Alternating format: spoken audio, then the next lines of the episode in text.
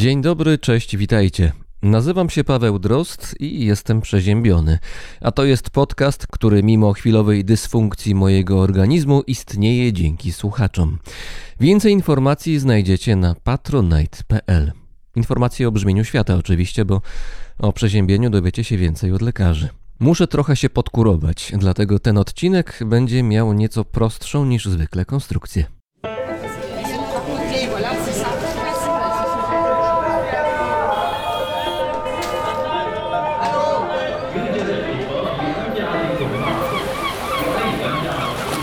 Brzmienie świata z lotu Drozda.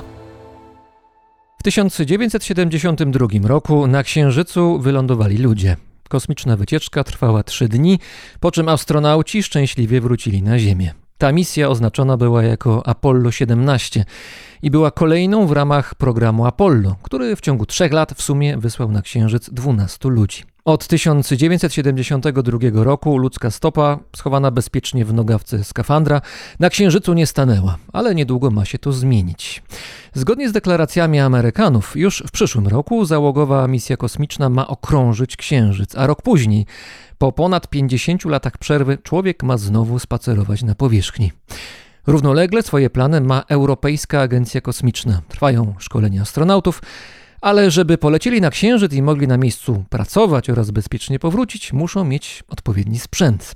Niezbędne są zastępy techników, inżynierów i innowatorów, wśród których jest inżynierka Dorota Budzyń. Dzień dobry, cześć. Cześć Paweł.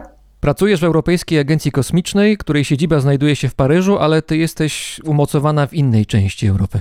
Tak, ja jestem w centrum, które nazywa się ESTEC i jest w Holandii. To jest takie technologiczne centrum ESY, w którym dzieje się najwięcej rozwoju technologii i całej inżynierii wokół tego, jak robimy kosmos.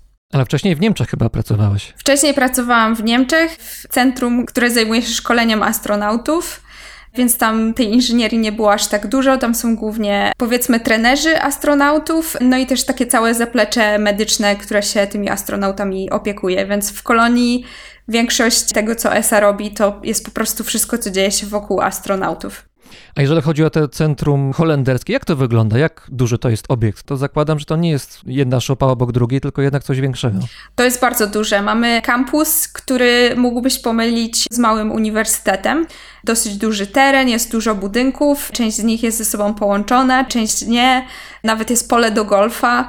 Jest też na przykład takie małe centrum, w którym ludzie mogą się ze sobą spotkać po pracy, więc mamy małą restaurację, bar, kluby sportowe. Ludzie często mówią, że to jest jak uniwersytet dla dorosłych i ja tak zwykle o tym myślę. Część z naszych słuchaczy spodziewa się może, że skoro o inżynierii będzie mowa, to będziemy rozmawiać o statkach kosmicznych, o rakietach, które się pojawiają na tych widowiskowych nagraniach, kiedy startują kolejne misje kosmiczne. Te gigantyczne pojazdy i maszyny oczywiście są niezbędne, żeby eksplorować przestrzeń kosmiczną, ale do sukcesu niezbędne są też niezliczone drobiazgi, których nie widać, a które mogą się czasami nawet wydawać banalne, ale no właśnie niezbędne są. No i tu wkracza zespół inżynierski, do którego ty należysz. Czy przesadzę, że wymyślacie kosmiczne gwoździe? Wymyślaliśmy bardziej narzędzia, które astronauci musieliby użyć, żeby sobie z gwoździami poradzić. Ale no tak, to nie byłaby przesada, bo ja pracowałam nad narzędziami, które mogłyby być użyte na Księżycu, ale to były bardziej takie narzędzia geologiczne, czyli na przykład do podnoszenia kamieni na Księżycu, tak najprościej mówiąc. No i tak na dobrą sprawę to nie różni się aż tak bardzo od tego, czego na Ziemi się używa na przykład do podnoszenia śmieci. Masz takie chwytaki, które mają po prostu długą rączkę, guzik, który się naciska, żeby na przykład ten chwytak się zamknął. Bardzo dużo tych narzędzi, które astronauci Apollo zabrali ze sobą na Księżyc, wyglądało mniej więcej tak, ale ku temu są pewne powody. I główny powód był taki, że te skafandry kosmiczne, które astronauci mieli w czasach programu Apollo, były skonstruowane jeszcze przed tym, zanim lądowaliśmy na Księżycu, albo przynajmniej ich większe części były wtedy wymyślone. Więc jak sobie pomyślisz na przykład do spacerów kosmicznych w mikrograwitacji na zewnątrz stacji kosmicznej, Niektóre części naszego ciała nie pracują tak samo jak na przykład przy chodzeniu, więc na przykład to, jak zbudowany był skafander w dolnej części ciała, szczególnie wokół kolan, nie pozwalało im za bardzo się dobrze ruszać. To znaczy, że astronauta w takim skafandrze w trakcie spaceru kosmicznego wokół stacji, no zwykle ma tą dolną część ciała dosyć sztywną i głównie używa rąk. Natomiast jak wylądujesz na Księżycu i nagle się okazuje, żeby podnieść kamień z powierzchni, musisz się schylić, to okazuje się, że dużo części twojego ciała się musi zgiąć, ale skafander się tam nie zgina. No i z tego powodu astronauci musieli zabrać ze sobą takie dosyć długie narzędzia, chwytaki na przykład, do tego, żeby móc podnieść próbkę, bo po prostu się nie mogli schylić. To jest taki moim zdaniem trochę śmieszny problem i było jego śmieszne rozwiązanie, ale wynalezienie nowego skafandra jest tak drogą inwestycją, że łatwiej było dokonstruować sobie narzędzia, które wokół tego problemu miały go obejść. No właśnie, ja chciałem zapytać, dlaczego nie było dwóch zestawów skafandrów? Jeden zestaw do pracy poza pojazdem kosmicznym w przestrzeni kosmicznej, a drugi zestaw do pracy na powierzchni Księżyca. Dlaczego nie można było tak zrobić? Oczywiście można tak zrobić i teraz będą skafandry lepsze. To jest właśnie ciekawa rzecz, że skafandry do programu Artemis mają już dużo większą mobilność w tej dolnej części ciała i nawet myślę, że to nie było takie bardzo widoczne dla ludzi, którzy nie siedzą, że tak powiem, w tym biznesie, ale ja na przykład byłam bardzo zaskoczona, jak pierwszy raz widziałam któryś z prototypów tego skafandra. I dziewczyna, która w tym skafandrze była, zaczęła właśnie schodzić tak na jedno kolano, w sensie przykucać sobie i przyklękać. I ja byłam bardzo zaskoczona, bo to jest kompletnie nowa funkcjonalność takiego skafandra kosmicznego o której myślę, że ludzie może tak dużo nie myślą, ale no to jest rzeczywiście duże ulepszenie, a myślę, że w programie Apollo dlatego go nie mieliśmy, bo program Apollo był zrobiony, no nie chcę powiedzieć, że na szybko, ale tam było tyle rzeczy do zrobienia, że myślę, że dodanie tej funkcjonalności w dolnej części ciała w skafandrze nie było priorytetem i było dużo innych rzeczy, które trzeba było rozwiązać, żeby w ogóle to lądowanie na Księżycu się udało. Ważne było to, żeby człowiek, oczywiście człowiek z amerykańskim paszportem, mógł powiedzieć te słynne zdanie, żeby pokazać środkowy palec ewentualnie Związkowi Radzieckiemu. Przecież w tle się toczyła polityka, to też było istotne, nie tam jakieś zginanie się kolan. Zanim jeszcze powiemy o tym, jak wygląda Twoja praca, jeżeli chodzi o, czy wyglądała, no bo tu różne prace wykonywałaś i wykonujesz, jeżeli chodzi o kwestie kosmiczne, to skupmy się może na takich ogólnych faktach związanych z warunkami, które panują na Księżycu, żebyśmy sobie wyobrazili, o jakiej przestrzeni pracy, no bo astronauci tam nie jadą na wycieczkę, tylko jednak do pracy, o jakich warunkach my w ogóle mówimy? No przede wszystkim nie mamy tam właściwie atmosfery, prawda? No tak, dokładnie. To jest praktycznie próżnia. Mamy regolit księżycowy, czyli tą powiedzmy, nie chcę powiedzieć, że glebę, bo tam nie ma żadnej materii organicznej, ale no tą materię, która znajduje się na powierzchni, która jest bombardowana ciągle jakimiś bardzo drobnymi meteorytami, przez co te wszystkie już drobne kawałki skalne rozkruszają się na jeszcze drobniejsze. Nie ma wiatru, bo nie ma atmosfery, nie ma wody, więc nie ma żadnych mediów, które mogłyby te rozdrobnione skały zaokrąglić to znaczy ich ostre krawędzie, więc one zostają takie bardzo rozkruszone i bardzo ostre. Bo trochę przypomina to piasek, jak rozumiem, tylko że w warunkach ziemskich to jest piasek, który jest wygładzony, bo cały czas następują procesy erozji z wyniku działania wiatru, tak jak powiedziałeś, słońca, czasu, no dużo elementów tu wchodzi w grę i to, mimo tego, że tego nie widzimy, to są okrągłe bardzo elementy. Tymczasem na powierzchni Księżyca tak nie jest, bo nie ma tych żywiołów, które napierają na ten, powiedzmy, księżycowy piasek. Jest dokładnie tak, jak mówisz, więc ten piasek to jest bardziej taki piasek zrobiony z papieru ściernego, można tak powiedzieć. I on rzeczywiście niszczył sprzęt. To jest w sumie czymś, czym ja się zajmowałam później w moim doktoracie. No i problem polega też trochę na tym, że jest takie zjawisko na Księżycu, gdzie powiedzmy ten piasek, czyli regolit albo pył księżycowy, ładuje się elektrostatycznie i przez to przylega do różnych powierzchni. To tak samo jak na Ziemi obserwujemy czasami, jak potrzesz sobie włosy. Chociaż może ty nie masz aż tak długich włosów jak ja tak, mam, ale właśnie, jak ja sobie potrę włosy. Dzie, tak, dziękuję za ten komentarz, tak. Bo my widzimy się w tej chwili, drodzy Państwo, no i po prostu widać, że do mnie nie ma co się przyklejać, jeżeli chodzi o górną część ciała, także proszę kontynuuj. Świetny byłby chyba patentem na astronautę w takim razie. No właśnie, jak ja sobie naelektryzuję włosy, jak na przykład zakładam jakiś sweter, który jest zrobiony z takich powiedzmy bardzo sztucznych tworzyw, no to po prostu moje włosy idą do góry i są naelektryzowane, to to jest dokładnie to samo zjawisko i te włosy zwykle czasami się przyklejają później do czegoś. To jest dokładnie to samo zjawisko. Ten pył księżycowy się naelektryzowywuje i później przez to, że on ma potencjał wyższy, a na przykład powierzchnia, nie wiem, statku kosmicznego, czy powierzchnia któregoś z tych narzędzi astronautów albo skafandra ma po prostu inny potencjał, no to następuje takie zjawisko, gdzie te potencjały próbują się po prostu wyrównać, więc ten pył księżycowy zaczyna przylegać, przyklejać się do tych wszystkich powierzchni. No i to się dzieje w takim cyklu dzień-noc, gdzie ten dzień księżycowy trwa powiedzmy dwa tygodnie, gdzie po prostu jak jest zmiana między dniem a nocą, to księżyc jest wystawiony na inne pole tego, co się dzieje na Słońcu, więc jeżeli ta dzienna strona jest ciągle bombardowana wszystkimi cząsteczkami ze Słońca, to po prostu się buduje ten potencjał i później ta nocna strona ma inny potencjał, więc w tej części, która jest zwana terminatorem, czyli między dniem a nocą, pył księżycowy zaczyna sobie trochę lewitować. To nie jest taka prawdziwa lewitacja, bo ona ostatecznie opada, ale mimo tego, że nie ma atmosfery, nie spodziewasz się takich rzeczy, jak na przykład na Marsie też pył lata razem z wiatrem. Tam nie ma wiatru, tylko te wszystkie zjawiska elektrostatyczne ten pył unoszą. I w związku z tym jest strasznie ciężko ochronić się przed nim z takiej perspektywy sprzętu na Księżycu, bo nawet jakbyś sobie wyobraził, że rozkładasz, nie wiem, wielką plandekę na Księżycu i na niej umieszczasz swój sprzęt, żeby nie być absolutnie wystawionym na działanie tego pyłu księżycowego, to to jest i tak bez sensu, bo ten pył po prostu sobie przylewituje, że tak powiem. No dobrze, a dlaczego pył jako taki jest problemem? No rozumiem kwestię estetyczną, rozumiem kwestię taką, że wizjer mi to zasłania i po jakimś czasie muszę mieć wycieraczki, żeby ten wizjer jakoś wyczyścić, albo tą wielką rękawicą co chwilę ten pył muszę z wizjera zdejmować, ale poza tym na czym polega problem? Dałeś dobry przykład z tym wizjerem, bo z tym były też problemy. Wyobraź sobie, że masz ten pył na wizjerze i próbujesz go zetrzeć, tylko tak jak już powiedziałam, to jest taki pył, piasek ścierny, więc co się stanie? Porysujesz sobie wizjer. A. I to jest dosyć duży problem. No to odkurzacz kosmiczny jakiś taki ręczny. To też jest problem. Ciężko jest zaprojektować odkurzacz bez atmosfery. Aha. To jest jeszcze jeden problem.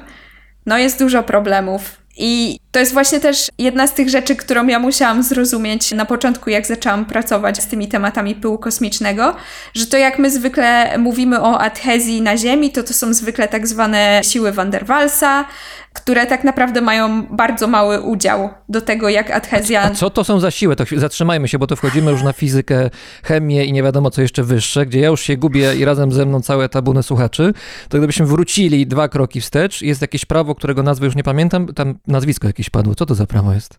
No to myślę, że nawet ja nie powinnam w takie tematy e, wchodzić e, już za głęboko, ale generalnie chodzi o to, że adhezja, czyli to jak rzeczy do siebie przylegają, na takim atomowym poziomie zwykle właśnie jest związana z tymi siłami Van der Waalsa i to jest kompletnie normalne i my to obserwujemy na Ziemi.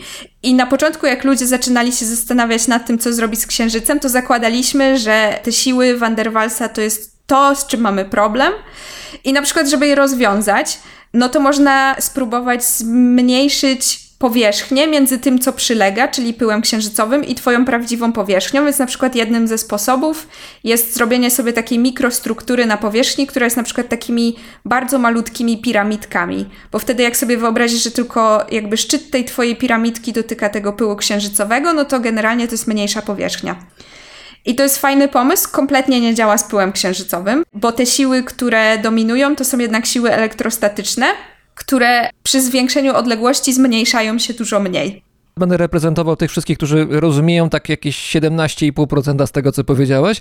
W dużym skrócie mówiąc, to, co działa na Ziemi, na Księżycu nie działa i mamy dużo z tym problemów, a bohaterem głównym tych problemów jest regolit, czyli ten pył, skały, wszystko, co tam na tym Księżycu zalega, oprócz amerykańskiej flagi oczywiście. I to wszystko jest dla nas problemem. Próbujemy cały czas sobie z tym poradzić, to znaczy ty i twój zespół staraliście się wcześniej wymyślić takie patenty, żeby jakoś to wszystko działało razem. Tak, i tych problemów jest dużo, więc nad tym pracuje bardzo duża ilość ludzi i rozwiązań też jest dużo i myślę, że musimy je wszystkie połączyć, żeby w ogóle spróbować coś z tym zrobić.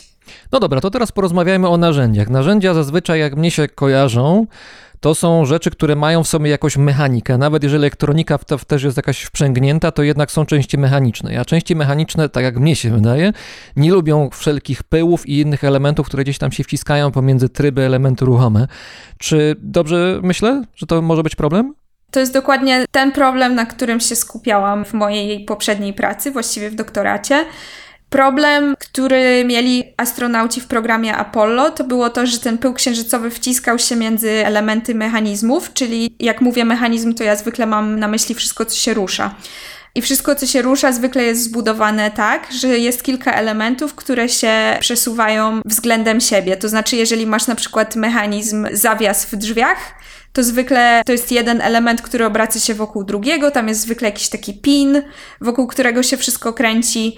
No i z takimi mechanizmami astronauci mieli problemy i co się dzieje? Mechanizmy są zanieczyszczone przez ten pył księżycowy. Pył księżycowy wchodzi między elementy, w których zwykle jest jakiś lubrykant, czyli coś, co pomaga, żeby ten ruch się odbywał lubrykant staje się zanieczyszczony, teraz staje się tak naprawdę, jeżeli zakładamy, że on był takim płynnym lubrykantem, staje się pastą ścierną z takim regolitem. Wszystko zaczyna się rysować, zaczyna nam się pojawiać jakieś takie skutki uboczne tego w postaci małych drobinek materiału, który się rysuje, więc jak masz jakiś metal, no to takie drobinki metalu się zaczynają pojawiać. Generalnie w tej szczelinie wtedy zaczyna się to wszystko nadbudowywać. I co się dzieje? Wzrasta nam tarcie, więc na początku ciężej jest taki mechanizm ruszyć, więc na przykład były mechanizmy, które astronauci operowali ręcznie, na przykład takie mechanizmy do nastawiania kąta tych narzędzi. No i astronauta wychodził pierwszy raz na księżyc, wszystko działo się normalnie, wszystko się ruszało tak jak w treningu. Później pod koniec pierwszego spaceru kosmicznego okazuje się, że coś to się ciężej rusza, jakoś tak ciężej teraz zmienić ten kąt. No ale sprzęt na gwarancji pewnie by można było wymienić. No właśnie, no właśnie, szkoda, że nie można tego szybciej wymienić. No i ostatecznie to prowadzi do tego, że to tarcie wzrasta tak bardzo, że na przykład astronauta już siłą swoich rąk po prostu kompletnie nie może tego sprzętu ruszyć. No i to jest wtedy duży problem. O jakich my urządzeniach jeszcze mówimy? Wiem, że swego czasu nad wiertarką pracowałeś. Nie wiem, czy to był twój samodzielny projekt, czy to była wspólna praca, ale wiem, że takie urządzenie gdzieś powstawało w ramach twojej pracy. To był projekt studencki, nad którym pracowałam jeszcze jak byłam na Politechnice Wrocławskiej. I w sumie brałam udział w takim programie ESY, który jest skierowany dla studentów. Studenci mogą wysłać swoje eksperymenty albo w rakiecie suborbitalnej na około 90 km nad powierzchnię Ziemi, i tam to już są w sumie warunki próżni. No i przez to, że ta rakieta jest właśnie w takim locie suborbitalnym, ta rakieta jest najpierw wystrzelona do góry i później spada. Mamy warunki mikrograwitacji tam przez około 2 minuty. Druga część tego programu studenckiego jest też taka, że można w balonach coś wysyłać na wysokość około 30 km. To też był inny projekt, którym się zajmowałam, no ale ten projekt wiertarki, o którym wspomniałeś, to my po prostu chcieliśmy zobaczyć, jak się będzie zachowywał tak zwany urobek z procesu wiercenia w mikrograwitacji. No i oczywiście spodziewaliśmy się, że on po prostu będzie sobie wirował jakoś wokół wiertła, no i to zobaczyliśmy. Czyli to było wiercenie w ciągu tych dwóch minut? Ktoś się musiał pospieszyć bardzo. No, musieliśmy wszystko zaprojektować tak, żeby zadziałało i to dla studenckich zespołów no to różnie to bywa, ale się udało.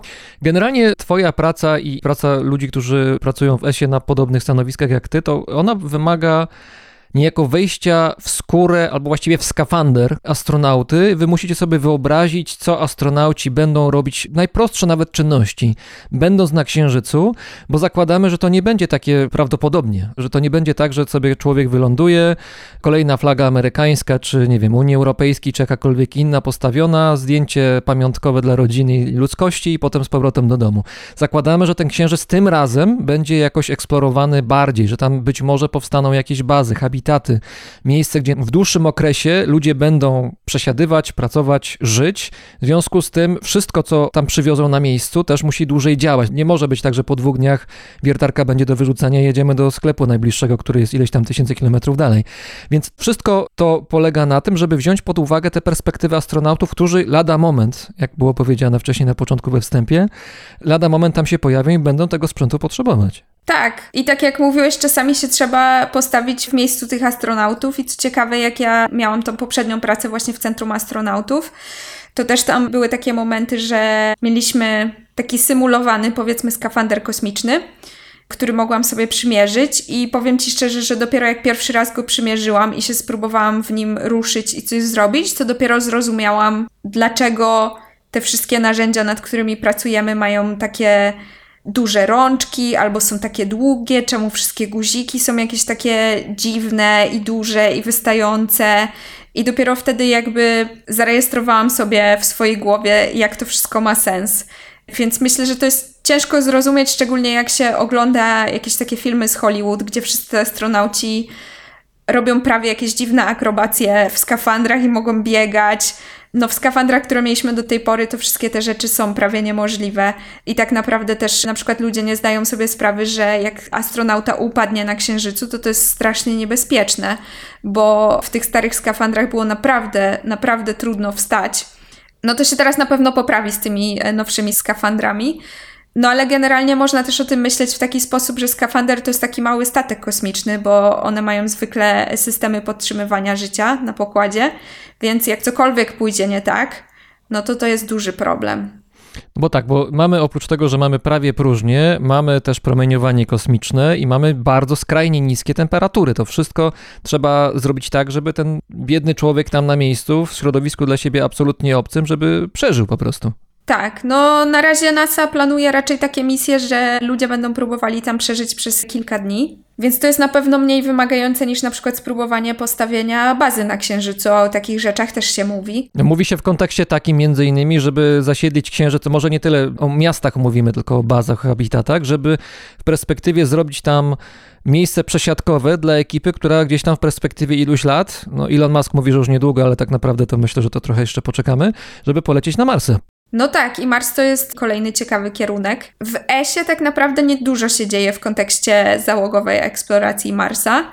Natomiast co do tej stacji przesiadkowej, to nowa stacja, która ma być na orbicie wokół Księżyca, Gateway, to ma być taka stacja przesiadkowa do różnych destynacji i ona też ma służyć do tego, żeby wesprzeć misję Artemis. Ja szczerze mówiąc nie pracuję sama w programie Gateway, więc nie wiem też dokładnie na jakim etapie tam wszystko jest, ale no z tego co wiem, to plan jest też taki właśnie, żeby to też była taka stacja przesiadkowa, czyli na orbicie Księżyca, a nie na samej powierzchni. I myślę, że to może nawet mieć więcej sensu niż lądowanie na powierzchni jako stacji przesiadkowej.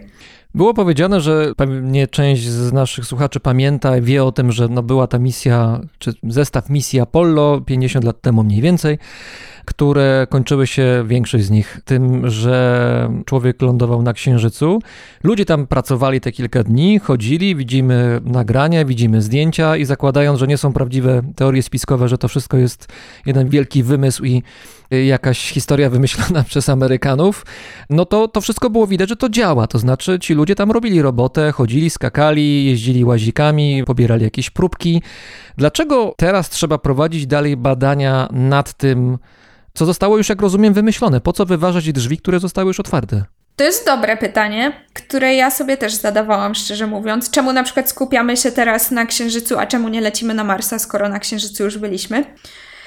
Myślę, że jest kilka tutaj wątków, które są warte tego, żeby wspomnieć. Moim zdaniem, teraz jak już powiedzmy trochę popracowałam więcej też w przemyśle kosmicznym, to w jaki sposób program Apollo był przygotowany, to myślę, że to graniczy z cudem, że wszystko poszło dobrze. Chodzi mi o to, że z technologią, jaką oni mieli wtedy, jakie nawet mieli komputery, które mogli ze sobą zabrać w kapsule. To były zabawki. To jest po prostu niesamowite, że to się udało. I też myślę o tym, jak bardzo szybko w ogóle to wszystko się odbyło jak tak patrzę, ile dzisiaj czasu spędzamy nad jakimiś nowymi programami, to Apollo to jest coś niesamowitego. No ale z drugiej strony jest też tak, że moim zdaniem część nauki, jaka się odbyła na Księżycu, część badań naukowych była też wymyślona na szybko. Powiem Ci szczerze, tak ja przynajmniej myślę, ale ja nie jestem naukowcem, więc może nie powinnam oceniać, ale wydaje mi się, że dzisiaj będziemy lepiej przygotowani, żeby zrobić naprawdę jeszcze lepszą naukę. Nad czym pracujesz w tej chwili? To znaczy, jakie sprzęty wymyślasz, czy próbujesz unowocześnić, żeby ci biedni astronauci tam mieli trochę łatwiejsze życie? No bo generalnie to bycie astronautą to jest jedno wielkie pasmo niewygód, a wy staracie się, żeby te niewygody jakoś zmniejszyć, bo usunąć się ich nie da. No widzisz, ja się chyba poddałam, bo przez to, że tych niewygód się nie da usunąć, to ja już w sumie nie pracuję tak za bardzo w tym programie załogowym. Ja dzisiaj się bardziej zajmuję innymi sprzętami, które też latają w kosmos, no i dalej się staram skupiać na tych zastosowaniach księżycowych. Więc na przykład mój największy projekt teraz to jest lądownik księżycowy, który ja właśnie wspieram. Ja pracuję w zespole mechanizmów, czyli tak jak już wcześniej mówiłam, jak ja mówię mechanizm, to znaczy cokolwiek, co się rusza. Więc pracuję w zespole, który zajmuje się mechanizmami. No i na takim lądowniku księżycowym możemy mieć też różne mechanizmy, więc ja się staram wspierać ten projekt. Jakie mechanizmy? Nie wiem, nawigacja Google'a, skręć w lewo, skręć w prawo, przed tobą jakiś krater, czy coś innego? Nie, bardziej takie czysto mechaniczne. Na przykład nogi lądownika muszą się rozłożyć. I tak było w sumie w większości designów różnych lądowników. One zwykle są złożone, żeby zajmować mniej miejsca, żeby się zmieścić lepiej w tej części rakiety, która jest dostępna. No i później muszą się rozłożyć i wytrzymać. Zwykle mają takie amortyzatory, żeby pozbyć się części energii z lądowania. Jakie inne mechanizmy możemy mieć na lądowniku? Możemy mieć panele słoneczne, które mają jakiś mechanizm, który próbuje zmienić kąt, żeby ciągle były dobrze wystawione do słońca. Tak samo z radiatorami, żeby właśnie były odwrotnie ustawione. No, takie sprawy generalnie. Wszystko, co się może ruszać, jak na przykład anteny, które będą musiały być ustawione właśnie albo do stacji gateway, albo w stronę Ziemi. Wszystko, co się rusza, to jest rzeczywiście to, nad czym w moim zespole pracujemy. No i jak dodasz do tego pył księżycowy, to się zaczyna okazywać, że wszystko, co się rusza, jest jeszcze bardziej skomplikowane. A już i tak chciałam wspomnieć, że projektowanie mechanizmów, które mają pracować w kosmosie, jest już i tak wystarczająco skomplikowane. Więc jak się doda jeszcze do tego pył księżycowy, to to jest po prostu taka dodatkowa warstwa komplikacji. No i tu dochodzimy chyba do ważnego elementu, to znaczy jak to jest testowane? Ja rozumiem zacisze jakichś specjalnych sal laboratoryjnych, jakichś sal testowych, mamy komputery, możemy symulować pewne rzeczy, no ale jednak to powinno być do pewnego stopnia sprawdzone jakoś w praktyce. Jak to się testuje? Jak jesteście w stanie w ogóle sprawdzić, czy dana rzecz działa, skoro regolitu było, nie było, tego pyłu na Ziemi nie ma? No powiem Ci szczerze, że to jest coś, co wciąż spróbujemy rozwiązać i na razie nie ma jakiegoś takiego standardu nawet między projektami, który można by było zastosować do wszystkiego. Więc to zależy, co testujemy i co chcemy z tego testu wynieść, ale generalnie mamy na Ziemi tak zwane analogi regolitu księżycowego. Więc na przykład jeden taki, z którym ja wcześniej pracowałam, to jest po prostu pokruszony bardzo drobno bazalt. I staramy się wtedy utrzymać go w takim rozdrobnieniu, jakiego się spodziewamy na Księżycu, i staramy się, żeby te cząstki były tak ostre. No, ale generalnie nie mamy na Ziemi takiego analogu regolitu, który byłby reprezentatywny w takim sensie, że wszystkie jego właściwości chemiczne i fizyczne są identyczne jak z regolitem księżycowym, więc zwykle to jest pytanie, co chcemy przetestować. Czy ten regolit ma na przykład być tak samo ostry jak ten prawdziwy, czy ma mieć taką samą twardość, czy rozmiar cząsteczek ma być taki sam. Więc to jest zwykle pytanie, co chcemy mieć z tego testu. Tutaj używaj słowa analog. Ja już wiem, bo już troszeczkę się podszkoliłem, że słowo analog to chodzi o analogiczny, czyli taki rodzaj powiedzmy symulacji tego, co gdzieś tam w przestrzeni kosmicznej w tych czy innych warunkach może występować. Wiem, że też takie analogii w ramach pracy ESY odbywają się też w wodzie i to nie chodzi tylko o baseny gdzieś tam 20 czy 10 metrowe, ale no, mówimy o otwartych akwenach. No tak, i to jest też ciekawe, że o to pytasz, bo w sumie jak ja pracowałam w Niemczech w Centrum Astronautów, to w sumie pracowałam na basenie. To znaczy, ESA ma taki lab, który się nazywa Neutral Buoyancy Facility i to jest basen, który ma bodajże 10 metrów głębokości, w którym astronauci uczą się, jak poruszać się, powiedzmy, w mikrograwitacji, no bo oczywiście nie mamy tam mikrograwitacji, ale staramy się ich tam ustawić w tak zwanym neutral buoyancy, czyli generalnie dla ludzi, którzy są nurkami, będą wiedzieli, że jak się jest trochę za ciężkim pod wodą, to się opada na dno. Jak jest się trochę za bardzo bojant, nie wiem jak to przetłumaczyć naprawdę. Po polsku to jest pływalność. Pływalność. Się, pływalność neutralna. Mhm. No więc staramy się dokładnie ich trzymać w takim zawieszeniu, czyli w tej pływalności neutralnej. No i też inna część pracy tego labu polegała na tym, żeby biegać po dnie tego basenu i wtedy to jest taki analog bycia na księżycu. Czyli próbowaliśmy tą pływalność z kolei ustawić tak, żeby powiedzmy zasymulować jedną szóstą grawitacji ziemskiej, czyli taką jak się spodziewamy na księżycu. Ale tak jak powiedziałeś, to się też odbywa w otwartych akwenach. No i ja też brałam udział w takiej misji na Florydzie, gdzie astronauci byli tam na bodajże 20 metrach przez kilka dni. No i wychodzili na zewnątrz właśnie w takich trochę jakby skafandrach. Oczywiście to były tak bardziej skafandry dla nurków niż kosmiczne, no ale udawaliśmy, że to jest takie extravehicular activity, czyli spacer kosmiczny.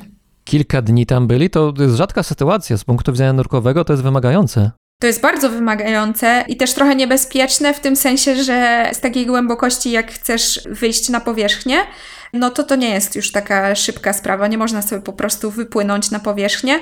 Więc z tego co pamiętam, tam dzień wcześniej właśnie zmieniano im już powoli ciśnienie powietrza w tym habitacie. No i oprócz tego jeszcze jak się wypływa, to i tak trzeba się po drodze zatrzymać na różnych poziomach dla bezpieczeństwa. To rozumiem, że tam mieli taką bazę, to znaczy habitat, takie miejsce, gdzie mogą spać, pracować i potem robić te quasi spacery kosmiczne, de facto spacery wodne. Tak, habitat nazywa się Aquarius i z tego co pamiętam, to właścicielem tego habitatu jest któryś z uniwersytetów na Florydzie, ale do tego habitatu ma dostęp NASA i przez to, że NASA organizuje tam misje, no to ESA czasami też bierze w tym udział i wtedy mamy jakiegoś astronautę z ESY. Uczestnicy tej misji się zwykle nazywają aquanautami. Bardzo ładnie. Także mają dla siebie nawet nazwę. Jak z filmu science fiction troszeczkę, prawda? Ja mam wrażenie, że coraz częściej na naszych oczach nawet nie zdajemy sobie sprawy z tego, jak wiele rzeczy, które po prostu się pojawiają w mediach jako informacje, jako doniesienia w, nie wiem, w internecie, telewizji, radiu, czymkolwiek, na Twitterze, to są rzeczy, które jeszcze, ile, 30 lat temu, 40, 50, to były jakieś wymysły w książkach science fiction, a potem w jakichś zwykle średnich ekranizacjach hollywoodzkich. Teraz to się normalnie dzieje, to na naszych oczach się dzieje przyszłość, można powiedzieć. Tak, ja zawsze tak sobie myślę, jak widzę lądujące rakiety. Wiesz, jak ja jeszcze studiowałam, to było kompletnie nie do pomyślenia. Ja się nie spodziewałam, że coś takiego zobaczę tak wcześnie.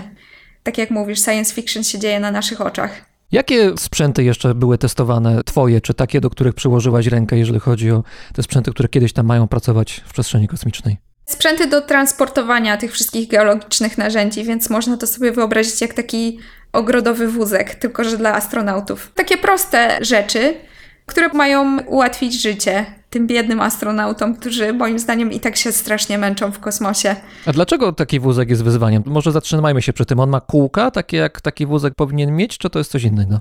Z tym wózkiem w sumie nie było aż tak dużo wyzwań w takim sensie, że my się też nie skupiliśmy do końca jak ten finalny design miałby wyglądać, ale staraliśmy się rozwiązać powiedzmy problem ergonomii, czyli tego, żeby wszystko było na odpowiednim poziomie i żeby astronauta nie musiał się schylać, ale też jednocześnie, żeby był łatwiejszy w transporcie, bo jak masz wszystko na przykład na wysokości wzroku i musisz to przetransportować, to nagle się okazuje, że środek ciężkości jest bardzo wysoko, a przez to, że na Księżycu grawitacja jest niska, i jak środek ciężkości jest wyżej, no to po prostu bardzo łatwo przewrócić różne rzeczy tego typu.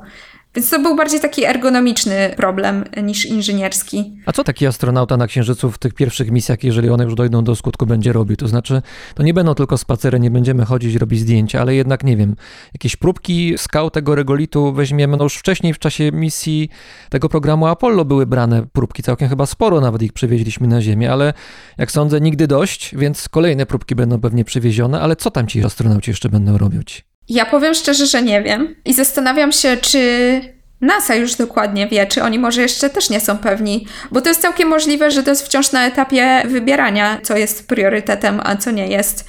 Ale ja się spodziewam, że to będzie naprawdę dużo geologii czy takiej nauki planetarnej. Ja mam nadzieję, że te misje będą pod taką flagą nauki, a nie tego, żeby znowu tam polecieć i wetknąć kolejną flagę.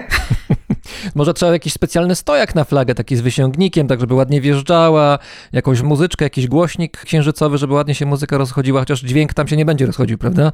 Nie ma takiej możliwości, niestety. Niestety. Także nie będzie imprezy. Wiem, że w ramach analogów, czyli tych misji analogicznych, czyli symulowanych, ty też brałaś udział w takiej misji dla ludzi, nie tylko dla sprzętów. I to nie jako obserwatorka, tylko jako uczestniczka. I to się nie odbywało ani w Holandii, ani w Niemczech, ani w Stanach Zjednoczonych, ani na dnie oceanu koło Florydy, tylko w Polsce, w Wielkopolsce konkretnie. Tak, w Pile. Byłam w habitacie w Pile. Było fajnie, miałam naprawdę miłą załogę. Też wcześniej się już ze sobą znaliśmy, bo plany tej misji w Polsce, no to to trochę trwało. My byliśmy, z tego co pamiętam, chyba pierwszą załogą w ogóle w tym habitacie. Mam nadzieję, że się nie mylę. Więc my się zdążyliśmy poznać To zacznijmy od tego, co to jest za habitat. To znaczy, jest sobie miejsce gdzieś chyba na obrzeżach Piły, który jest takim hangarem i w środku mhm. część tego hangaru jest zaadaptowana do takiego właśnie habitatu, czyli takiej bazy, która w domyśle ma być bazą księżycową, ewentualnie chyba są też warianty z bazą marsjańską, prawda? I tam przyjeżdżają ludzie, nie wiem czy ochotnicy, czy nie, czy łapie się ludzi na ulicy, nie wiem jak to wygląda, i tam się ich wrzuca do środka, klucz się wyrzuca i dwa tygodnie później dopiero się go oddaje. I dwa tygodnie, czy ileś tam tygodni ci ludzie muszą siedzieć w środku i ty w czymś takim brałaś udział właśnie. Tak, no i nie wiem, czy tak jest dalej, ale jak ja tam byłam, to było tak, że wszystkie okna były zasłonięte. Tak jak powiedziałeś, jest hangar po samolocie, więc to jest taka część do spacerów kosmicznych. Oczywiście w hangarze też nie ma okien, więc generalnie nie ma nawet takiego wizualnego kontaktu ze światem zewnętrznym. Na dobrą sprawę nie wiesz, czy jest noc, czy dzień. Nam na siłę zmieniali, powiedzmy, to poczucie czasu, więc ja w pewnym momencie już nie wiedziałam, która jest godzina, bo nam to i tak przesuwali i mieliśmy jakiś taki wewnętrzny czas księżycowy. No to było ciekawe doświadczenie. A co tam robiłeś konkretnie? Poza tym, że się dobrze bawiłaś i chodziłaś po księżycu, który nie jest księżycem? Moim zadaniem z tego, co pamiętam, była komunikacja, powiedzmy, z bazą na Ziemi. Ale oprócz tego też brałam udział w jakichś eksperymentach i na przykład pamiętam, że hodowałam pietruszkę e, w takim symulowanym, symulowanym regolicie księżycowym i niektóre pietruszki mi nie wyrosły i byłam smutna. A kto gotował? W ogóle dyżury były jakieś gotowania w ramach tej ekipy, która tam była przez dwa tygodnie? Wszyscy gotowaliśmy, ale ja na przykład bardzo lubiłam gotować, bo no mieliśmy takie jedzenie jak na przykład jakaś taka konserwa z puszki i wiesz, po kilku dniach jak jesz ciągle tą samą konserwę, to się robi strasznie nudne, więc zaczęliśmy trochę wymyślać, bo mieliśmy trochę jakiegoś takiego suchego, dodatkowego jedzenia, więc wiesz, na przykład myśleliśmy, o a co jak pokroimy sobie tą konserwę i usmażymy i zjemy z makaronem. I, no i zaczęliśmy wymyślać. Niektóre z tych potraw były w sumie nawet dobre. To wspomniałaś o tym, że ekipa, która z tobą tam przez te dwa tygodnie w habitacie w Polsce się znajdowała, to byli ludzie, którzy jakoś byli ze sobą zgrani, to znaczy jakoś no, interakcja udawała się, ale czasami tak przecież nie jest, prawda? Poza tym nawet najlepsza ekipa, jeżeli spędza ze sobą w zamknięciu długi czas, po pewnym czasie te relacje mogą erodować, może być trochę gorzej, jakieś niesnaski mogą wychodzić, jakieś konflikty, drobne problemy urastają do rangi problemów bardzo dużych. Czy miałaś okazję chociaż trochę tego doświadczyć? No dwa tygodnie to nie jest dużo, ale może już to doświadczenie gdzieś się pojawiło. Ja mam wrażenie, że ty opisałeś w ogóle pracę w jakimkolwiek biurze. Ale z biura zawsze można wyjść przecież. Jest weekend, są urlopy, można ileś tygodni zniknąć, są święta, no nie wiem, można się zamknąć w innym pokoju, a tutaj jednak zamknięta przestrzeń, jedna grupa, jeden cel, no i nie ma ucieczki. I nawet spaliśmy w tym samym pokoju. No więc, właśnie, no, no właśnie. Więc masz rację, jak coś się dzieje, to, to jest ciężko. Ale tak powiem Ci szczerze, wydaje mi się, że taka misja, jak my mieliśmy, to było bodajże dwa tygodnie. To nie jest wystarczający czas, żeby cokolwiek urosło do aż tak dużego problemu. Ja na przykład znam jedną osobę, która brała udział w eksperymencie Mars 500. Wiem, że rozmawiałeś chyba też o tym eksperymencie z Alkiem w Twoim podcaście. Alek Waśniowski, tak? Tak, dla przypomnienia, to był eksperyment, w którym w takim habitacie właśnie w Rosji zamknięto, już teraz nie pamiętam, czy czwórkę, czy szóstkę symulowanych astronautów na 500 dni. Więc to naprawdę jest bardzo długo. I oni byli jeszcze też różnych narodowości, co zawsze dodatkowo jakby komplikuje interakcje. No i z tego, co ten kolega mi mówił, to były właśnie takie ciekawe wątki. Ciekawe jest też to, że ESA w ogóle wspierała ten eksperyment i tam dwóch przedstawicieli ESY było zamkniętych. To znaczy oni wcześniej nie pracowali w ESie, ale zostali zrekrutowani przez ESę do tej misji. No i właśnie jeden z tych kolegów mi mówił, że na przykład dla niego ciekawe było to, że się dowiedział, że różne kultury mają różny pomysł na to, jak się odbywają posiłki. No i on miał taki pomysł, że przy posiłku rozmawiamy, a na przykład niektóre, że tak powiem, wschodnie kultury wolą się skupić na swoim jedzeniu i wiesz, pytali, dlaczego mi przeszkadzasz? Ja tu próbuję jeść, a ty do mnie ciągle mówisz.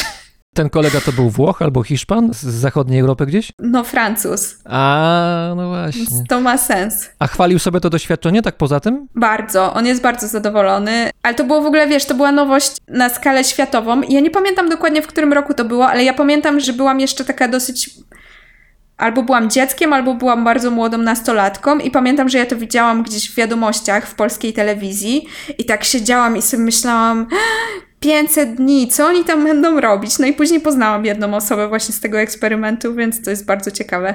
Masz takie poczucie, że jesteś w centrum przyszłości tej planety i Homo sapiens, pracując w ramach tego, co robi ESA, jeżeli chodzi o projekty kosmiczne? Szczerze mówiąc, nie. Myślę, że eksploracja kosmosu to może nawet nie być najważniejsza rzecz, jaka się teraz odbywa na Ziemi. Myślę, że nowości w świecie medycyny albo sztucznej inteligencji.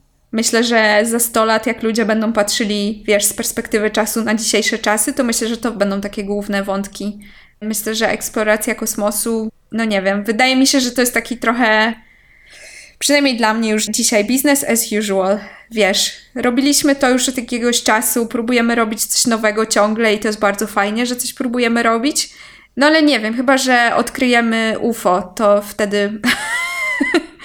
to wtedy może zmienię zdanie, że to jest, wiesz, najważniejsza rzecz, jaka się teraz dzieje. No dobrze, ale mówisz business as usual, ale jednak no od ilu, dziesięciu, jak nie więcej lat, mamy dużych graczy takich jak Elon Musk, mamy duże prywatne firmy, które rzuciły rękawice dużym agencjom kosmicznym, takim jak NASA czy ESA chociażby i rzuciły ze skutkiem dobrym, to znaczy co chwilę Elon Musk pokazuje, jak te jego rakiety startują na różnych etapach, te rakiety wybuchają, ale coraz lepiej jest, coraz później wybuchają i lada moment prawdopodobnie rzeczywiście uda mu się efekt osiągnąć i te wszystkie jego marzenia o tym, żeby nowy sprzęt lepszy lepszy, który może być wielokrotnie używany, może lądować i tak dalej, to wszystko może się ziścić, a w perspektywie Elon Musk już tam ma walizki spakowane, żeby na Marsa lecieć. Znaczy na początku wyśle ludzi innych, ale gdzieś tam pewnie by chciał coś takiego zrobić, więc jednak coś się zmienia, mam wrażenie, jednak przyspieszamy. Masz rację, na pewno, i ja mam duży szacunek do tego właśnie, co się dzieje w SpaceXie i co im się udało zrobić, bo myślę, że oni też pokazali takim dużą agencjom jak ESA, że można rzeczy robić szybciej i bardziej dynamicznie. Pytanie oczywiście, czy my jesteśmy jako agencja sobie w stanie pozwolić na coś takiego, bo jednak trzeba pamiętać, że takie firmy w porównaniu z takimi, nie wiem jak to ująć, ciałami międzynarodowymi, jak ESA, no to one jakby kompletnie podlegają innym zasadom. I nawet jak sobie pomyślisz, że ESA musi zadowolić, wiesz, wszystkie tak zwane member states, czyli wszystkich kontrybutorów, którzy płacą na działania ESY, no to już samo w sobie jest w ogóle moim zdaniem ogromnym wyzwaniem. Kogo próbuje zadowolić SpaceX? No tak naprawdę pewnie po prostu Ilona. Więc myślę, że im jest łatwiej stworzyć jakąś taką spójną wizję, z jednym celem, a my się musimy zawsze trochę rozdrabniać i to jest z jednej strony fajne, bo robimy dużo rzeczy, ale z drugiej strony ten progres nie jest tak szybki. Więc może masz rację, że to jest najciekawsza rzecz, jaka się dzisiaj w Space dzieje, to właśnie to, że prywatne firmy mają taki kapitał, że są w stanie robić rzeczy na skalę czegoś, czego nawet agencje kosmiczne nie mogą robić. Ale rozumiem, że ty nie masz problemu ze znalezieniem pracy. To znaczy, jak chcesz zmienić firmę, to szukasz innej firmy, która robi kosmiczne wózki do przewożenia narzędzi i już, kolejna praca jest gotowa. Nie ma z tym problemu. Wiesz, to nie zastanawiałam się nad tym teraz, bo ja zmieniłam pracę w sumie w tym roku, więc na razie jestem szczęśliwa tu, gdzie jestem. W ramach pracy z ESą. Tak. Dwa lata temu właśnie OWA ESA, czyli Europejska Agencja Kosmiczna, ogłosiła rekrutację do Europejskiego Korpusu Astronautów. No to jest taka instytucja, powiedzmy, rodzaj szkoły, do której do pracy przygotowują się przyszli astronauci. Wtedy w rekrutacji wzięło udział ponad 20 tysięcy ludzi i ostatecznie wytypowano 28 osób, z czego 11 osób to był zespół rezerwowy. I do tego zespołu został włączony Sławosz Uznański, polski inżynier i naukowiec. Jeśli zajdzie potrzeba, no to poleci. Wiem, że widujecie się w pracy, czy widywaliście się w przeszłości w pracy czasami w ESie. Czy wiesz od niego, jak ocenia to szkolenie, w którym bierze udział? Czy ma poczucie, że bierze udział w czymś wielkim i, no nie wiem, ma może jakieś przemyślenia pozytywne czy negatywne? Nie wiem, może chciałby się z tego wypisać, albo się już nie może doczekać, żeby go tam wystrzelili w kosmos. No ja się nie chcę wypowiadać za Sławosza, ale ja na pewno się nie mogę doczekać, aż on poleci i Generalnie ja jestem, szczerze mówiąc, zszokowana, że udało mu się osiągnąć to, co się udało, bo też myślę, że ludzie nie zdają sobie sprawy z tego, że ESA trochę zrobiła taki trik, że wybrała astronautów do tego podstawowego korpusu, którzy będą mieli normalny trening, taki jak do tej pory wszyscy astronauci w ESie mieli. No i ten trik polegał na tym, że wybrali tych astronautów no, zapasowych, czy z tego korpusu takiego dodatkowego, tylko, że im tak naprawdę nie dali nic na początku. To znaczy powiedzieli im mniej więcej tak, jeżeli twoje państwo zapłaci za twoją misję i za twój trening, to wtedy możemy coś zorganizować. Więc problem polegał na tym, że żeby Sławosz mógł polecieć w kosmos, to musiał no, znaleźć drogę, żeby znaleźć na to pieniądze. I to nie jest tylko tak, że tylko Sławosz chciał, bo ja mam wrażenie, że też cały ten polski, powiedzmy, światek kosmiczny, który jest w jakiś sposób związany właśnie z załogowymi lotami albo z nauką, którą można przeprowadzić na ISS-ie, bardzo chciał, żeby to się jednak wydarzyło. No i to się udało przy dużym wysiłku na pewno Sławosza i przy dużym wysiłku też ludzi, którzy mu pomagali. Więc ja jestem naprawdę bardzo zadowolona. No i Sławosz, tak jak powiedziałeś, zaczął trening bodajże we wrześniu w tym roku. Od tej pory się rzeczywiście, tak jak mówiłeś, widzieliśmy kilka razy. No i ja bardzo za niego trzymam kciuki, bo naprawdę to jest taka osoba, która rzeczywiście zasługuje na to. I to nie tylko dlatego, że jest fajnym człowiekiem, bo Sławosz jest fajnym człowiekiem, mogę to powiedzieć, ale też on jest naprawdę wykwalifikowany i myślę, że taką swoją ścieżką naukowo-inżynieryjną po prostu zasługuje, żeby coś takiego zrobić. Myślę, że jest po prostu dobrą osobą do tego stanowiska. Ale to niesamowite, co powiedziałaś, że mogę być wybrany w ramach konkursu, jak rozumiem, bardzo wymagającego, gdzie konkurencja była duża, a poprzeczka zawieszona bardzo wysoko. Na końcu dostaję bilet, proszę bardzo, jesteś na liście rezerwowych, gratulujemy, uścisk dłoni, ale jeszcze musisz za to zapłacić. To jest przedziwne, to znaczy ESA daje, rozumiem, przepustkę, ale nie daje biletu tak naprawdę. Dokładnie, jest dokładnie tak jak mówisz i to jest może z jednej strony mądre posunięcie, no bo dzięki temu Polska nagle zaczęła płacić większą składkę. Bo to jest tak, że w ramach ESY są różne państwa, które należą do ESY i spłacają jakieś tam konkretne kwoty, które dają potem im prawo do tego, żeby mieć wpływ na to, jak ESA działa i w jakim kierunku dąży. Tak, my składkę na loty załogowe Szczerze mówiąc, nie wiem, czy mieliśmy małą, czy nie mieliśmy jej wcale, ale teraz kontrybuujemy więcej, więc myślę, że ESA osiągnęła swój cel. My z tego też mamy jakieś benefity, bo teraz, jak pewnie wiesz, polskie eksperymenty polecą na Międzynarodową Stację Kosmiczną, pewnie niektóre z nich ze Sławoszem. Wiem, że Sławosz też nad tym teraz pracuje. To jest rzeczywiście benefit dla całego polskiego świadka kosmicznego. Ja myślę, że to jest też ważne z punktu widzenia takiego zachęcenia młodych ludzi do studiowania inżynierii czy nauki. Niestety Mirosław Hermaszewski umarł. I ja myślę, że astronauci to są jednak takie persony, które bardzo, no nie wiem, młodzi ludzie jakby patrzą na nich z takim. To pobudza wyobraźnię, prawda? No dokładnie, dokładnie to mam na myśli. Ja pamiętam, jak pierwszy raz spotkałam właśnie Mirosława Hermaszewskiego, jak byłam studentką no to ja byłam kompletnie zszokowana i po prostu bardzo szczęśliwa i dostałam od niego autograf, który później zgubiłam. Ale no dla mnie to było takie wielkie wydarzenie, więc jak sobie pomyślisz, ile ludzi Sławosz będzie mógł zmotywować do tego, żeby zastanowili się, co chcą robić ze swoją karierą i co chcą studiować, to myślę, że to jest warta tego inwestycja. A ty nie myślałaś o tym, żeby dać się wystrzelić kiedyś tam w przestrzeń? Absolutnie nie. Dlaczego? No nie. Jezu, jest tyle powodów. Od czego by tu zacząć? Na przykład to, że nawet nie ma normalnej toalety na Międzynarodowej Stacji Kosmicznej. Tam są te odkurzacze, prawda? Takie przedziwne. Oni się załatwiają do odkurzaczów. No, jak ktoś mi po prostu zaoferuje wakacje, słuchaj, leć sobie do tego super miejsca na pół roku i załatwię się do odkurzacza, no to nie dla mnie. Jeżeli chodzi jeszcze o Sławosza Uznańskiego, tego polskiego astronauty w ramach ESY pracującego, który jest na tej liście rezerwowych astronautów, to on ma lecieć na ISS, to znaczy na Międzynarodową Stację Kosmiczną, tak? Czy jest przewidziane też do tych misji ewentualnie księżycowych? Na razie na ISS, na Międzynarodową Stację Kosmiczną i w ogóle też ciekawa rzecz, do tej pory Sławosz był tym rezerwowym. Dzisiaj z tego co widziałam w ESie jego tytuł to jest Project Astronaut powiedzmy z projektowym astronautą. A co to znaczy tak w praktyce? To znaczy, że został przypisany do projektu. Tym projektem jest właśnie krótka misja na stacji. To jest awans w takim razie? Tak, jest, bo wcześniej, zanim Polska zaczęła płacić na ten projekt i zanim Sławosz zaczął pracować oficjalnie w ESie, to on tak naprawdę pracował dla CERNu. Teraz jakby jego sytuacja zawodowa się kompletnie zmieniła i on teraz pracuje bezpośrednio dla ESY. Ale nie jest tak, że się powinien trochę pospieszyć z tym lotem, bo zaraz Międzynarodowa Stacja Kosmiczna będzie wyłączana, to znaczy będzie ściągana z orbity na powierzchnię Ziemi, bo już czas jej działania ma się zakończyć podobno. To jeszcze trochę potrwa. To znaczy, tak, stacja generalnie już jest teraz na takim etapie, gdzie te pierwsze plany zakładały, że do tej pory już by nie działała, ale działa dalej. Co chwilę plany, żeby ona zakończyła działanie, zostały przedłużane, to znaczy co chwilę dodawano jej kolejne miesiące i lata, że ma jeszcze trochę podziałać. Tak, no ja przyznam szczerze, że ja przestałam jakby followować, jaka jest następna data, bo to już było tyle razy przedłużone, że ja zakładam, że chyba się po prostu zainteresuję, jak mi powiedzą, okej, to jest koniec. No, także zobaczymy. Myślę, że to jeszcze będzie kilka ładnych lat. Natomiast Sławosz, z tego co ja wiem, ma lecieć w przyszłym roku. A, to szybko w takim razie. No. Już nurkował tam w tym basenie, o którym opowiadałaś, tym 10-metrowym?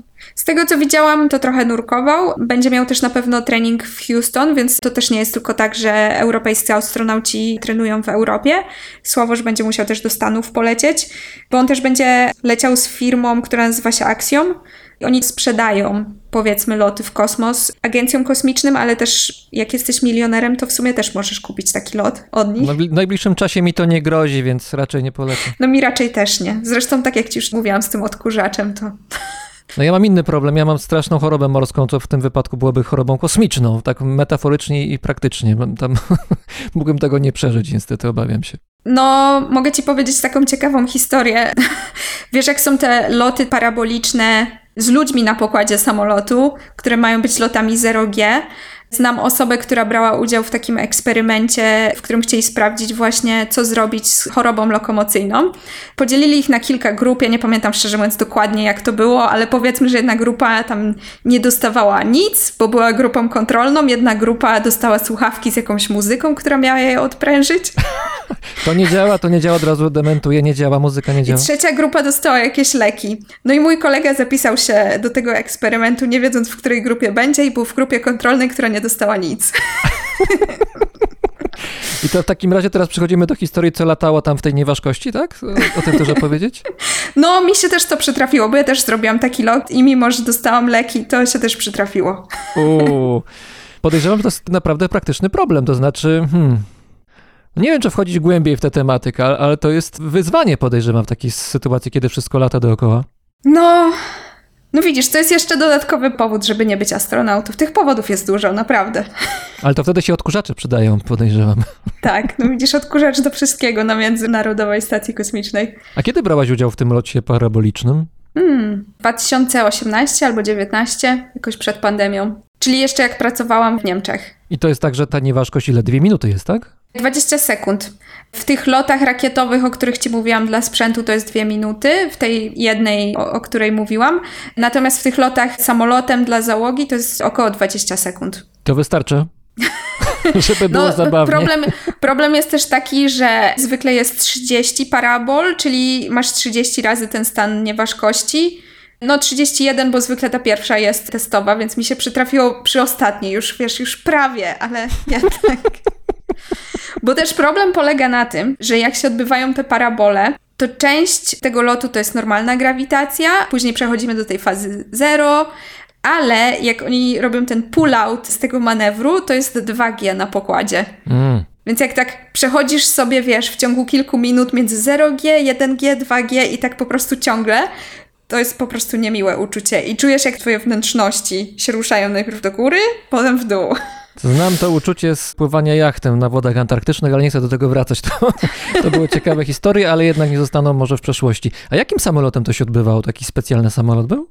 Jest francuska firma, która ma samolot. Ja szczerze mówiąc nie pamiętam, jaki to jest samolot, ale to jest taki duży samolot, który mógłby być samolotem pasażerskim, który jest po prostu przekształcony do tego, żeby coś takiego robić. Czyli większość siedzeń jest usunięta, są jakieś tam siatki, jak trzeba oddzielić od siebie jakieś eksperymenty. Rozumiem, że posiłku się nie wydaje. Nie. I nie ma też toalety. Naprawdę nie ma. Ale w sumie racja, bo gdyby ta nieważkość tam dotarła też do toalety, a pewnie by dotarła, to byłoby zabawnie. Zakończmy ostatnim wątkiem. Jeżeli możesz zdradzić odrobinkę, albo może wyrazić swoją opinię. Mnie interesuje to, czy między ESO, czyli Europejską Agencją Kosmiczną, a NASA, amerykańską agencją kosmiczną, jest jakiś rodzaj rywalizacji, no bo wiem, że jest współpraca oczywiście, jest Międzynarodowa Stacja Kosmiczna, są międzynarodowe zazwyczaj projekty, ale jednak każdy kraj ma taką tendencję, czy region w tym wypadku, jeżeli mówimy o Europie, ma tendencję, żeby tą flagą gdzieś tam pomachać i zaznaczyć swoją odrębność i to, że my jesteśmy lepsi od tamtych. Jak to jest w przypadku ESY i NASA? Z mojej perspektywy nie ma tej rywalizacji, ja jej nie widzę. I może to jest trochę dlatego tak, że NASA jest jednak większą agencją, oni mają dużo większy budżet, ESA jest takim, powiedzmy, młodszym braciszkiem, ale ja mam wrażenie, że nikomu to nie przeszkadza w ESie i myślę, że też w związku z tym, że ESA składa się z tylu narodów. My już jakby na swoim poziomie ESY mamy tyle różnych krajów i tyle różnych ludzi. To już jest eksperyment, prawda? Tak, to do, na, do naprawdę stopnia. jest. Myślę, że nie ma już miejsca na to, żeby sobie myśleć, że o, są jeszcze Stany Zjednoczone ze swoją agencją i trzeba jakoś z nimi rywalizować. Nie, myślę, że jesteśmy bardziej skupieni na współpracy i to jest w sumie dla mnie główny powód, dlaczego ja chcę pracować w agencji właśnie przez tą współpracę, głównie w Europie, ale też z innymi agencjami, bo to jest taki bardzo przyjemny wątek. To jeszcze na koniec jakieś marzenie, jeżeli chodzi o sprzęt? Nie wiem, jakaś łopata, jakieś grabie kosmiczne, nie wiem, coś byś chciała innego wymyślić? Masz taką wizję niezrealizowaną jeszcze? Chciałabym, żeby coś nad czym pracowałam wylądowało na Księżycu. I działało najlepiej. O, to już są dwa marzenia, słuchaj. Bardzo dziękuję. Razem z nami była Dorota Budzeń, inżynierka pracująca w i dla Europejskiej Agencji Kosmicznej w Holandii. Bardzo Ci dziękuję. Dziękuję.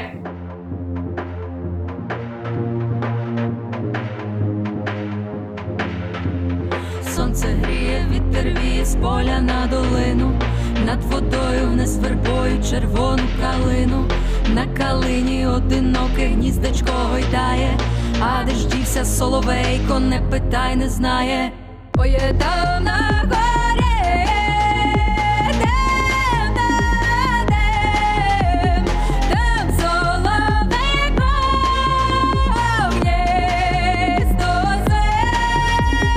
Встала й весна чорну землю сонну розбудила, уквічала її рястом барвінком укрила, і на полі жайворонок воронок, соловей гаї, землю убрану весною вранці зустрічають. Ой, там на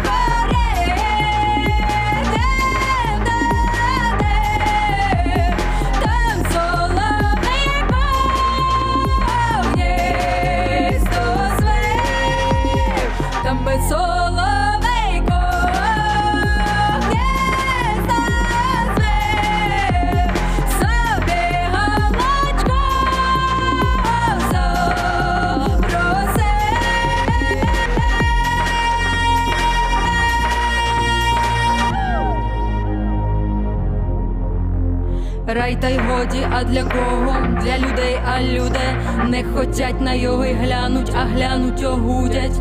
Треба кров'ю домальовать, освітить пожаром. Сонця мало, рясту мало і багато хмари. Ой, є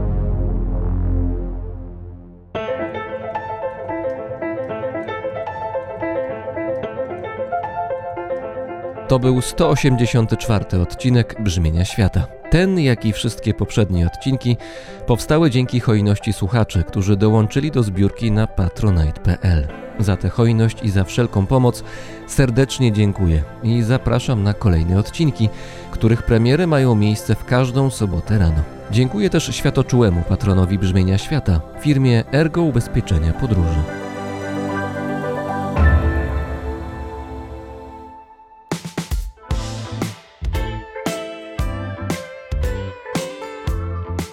Paweł Drozd, czyli ja, mówi Wam zdrowia i do usłyszenia za tydzień.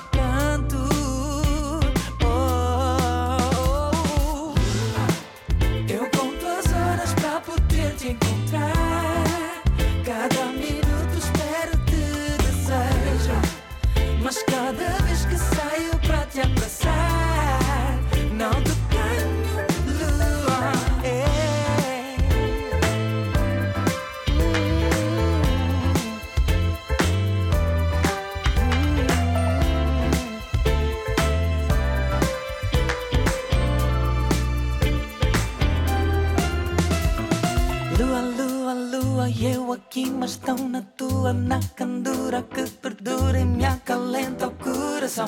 Mas não vejo forma de saber o dia, hora para te ver é um castigo. Sonhar contigo, acordar e não te ter. Eu conto as horas para poder te encontrar. Cada minuto espero te desejo. Mas cada vez que saio pra te abraçar,